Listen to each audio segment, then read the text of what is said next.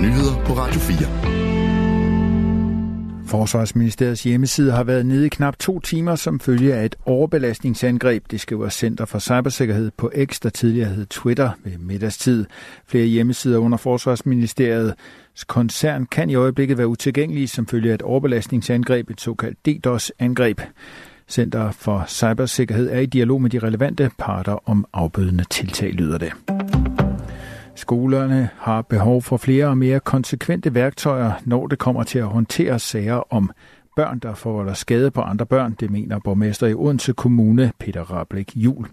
Derfor bakker han op om de tiltag, som børne- og ungeudvalget i kommunen har vedtaget på et møde i går. Hvis der er en, en gruppe af, altså af, af børn, som, øh, som, som har en grænseoverskridende adfærd, hvor den normale værktøjskasse ikke, ikke virker øh, over for dem, jamen så, øh, så, så skal det jo have en konsekvens på et tidspunkt, så det er sådan, at det ikke er det store flertal af børn, der ikke tør at møde i skole. Øh, det er sådan set det, der er min logiske øh, tilgang øh, til det. Og det gør også, at i yderste konsekvens, jamen, så skal der også være en mulighed for at kunne, øh, kunne, kunne tage dem, der mobber, ud af, af, af skolen.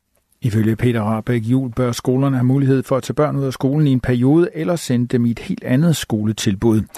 Mandag skrev Fyns Stifttiden og TV2 Fyn, at over 100 forældre til børn på Æredrup skole i Odense havde sendt et brev til undervisningsminister Mathias Tesfaye Odense Kommune. Her udtrykte de bekymring over en række hændelser på skolen.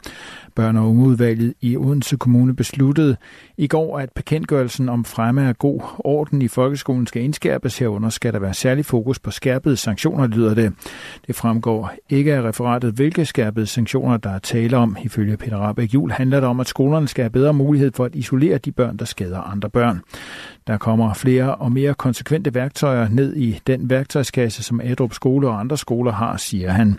Børn- og ungeudvalget besluttede desuden, at potentialet for andre typer skoletilbud end dem kommunen har nu skal undersøges. Den danske statsminister Mette Frederiksen er netop nu i Ukraine for at mødes med præsident Volodymyr Zelensky. Mødet finder sted i det vestlige Ukraine, skriver DR. Besøget kommer efter, at Danmark har indgået en aftale om et såkaldt sikkerhedstilsavn med Ukraine, der skal sørge for både civil og militær støtte til landet de næste 10 år. Det er statsministerens fjerde besøg, siden landet for to år siden blev invaderet af Rusland. Byggeriet af nyt OUH, som er Odenses nye supersygehus, bliver forsinket med op mod 18 måneder, det skriver Region Syddanmark i en pressemeddelelse. Regionen har ikke længere troen på, at totalentreprenøren kan overholde den aftalte tidsplan. Ifølge den seneste tidsplan skulle patienterne være rykket ind slut 2025 eller først i 2026.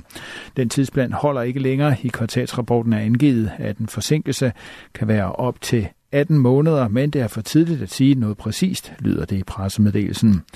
Regionen peger på udfordringer på byggepladsen som årsag. Forsinkelsen frustrerer Carsten Uno Petersen fra Socialdemokratiet, der er formand for regionens udvalg for byggeri, indkøb og grøn omstilling.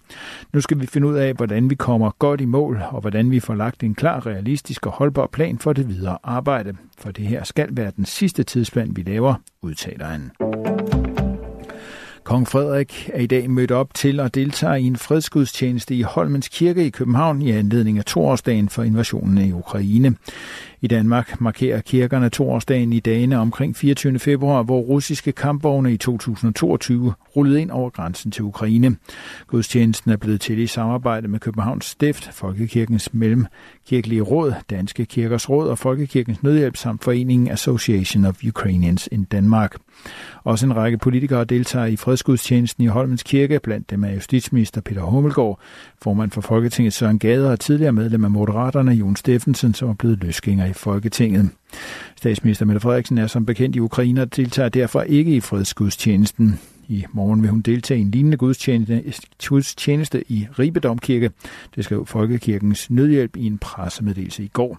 Organisationen har opfordret andre kirker i Danmark til at holde åbent for bøn og lystænding på årsdagen i morgen. I sin nyligt udgivende bog Kongeord har kong Frederik sat ord på sit forhold til troen og Gud. Bogen kom, Gud kom i forbindelse med tronskiftet i januar. Herover tog han tronen fra sin mor, dronning Margrethe, og fik titlen som konge. Stadig hård vind til hård kuling med vindstød op til stormstyrke. Vinden aftager i løbet af dagen. Spredte byer, men ellers tørt vejr og mulighed for lidt eller nogen sol. Temperaturer i dag mellem 4 og 7 grader. Det var nyhederne på Radio 4. De blev læst og redigeret af Thomas Sand.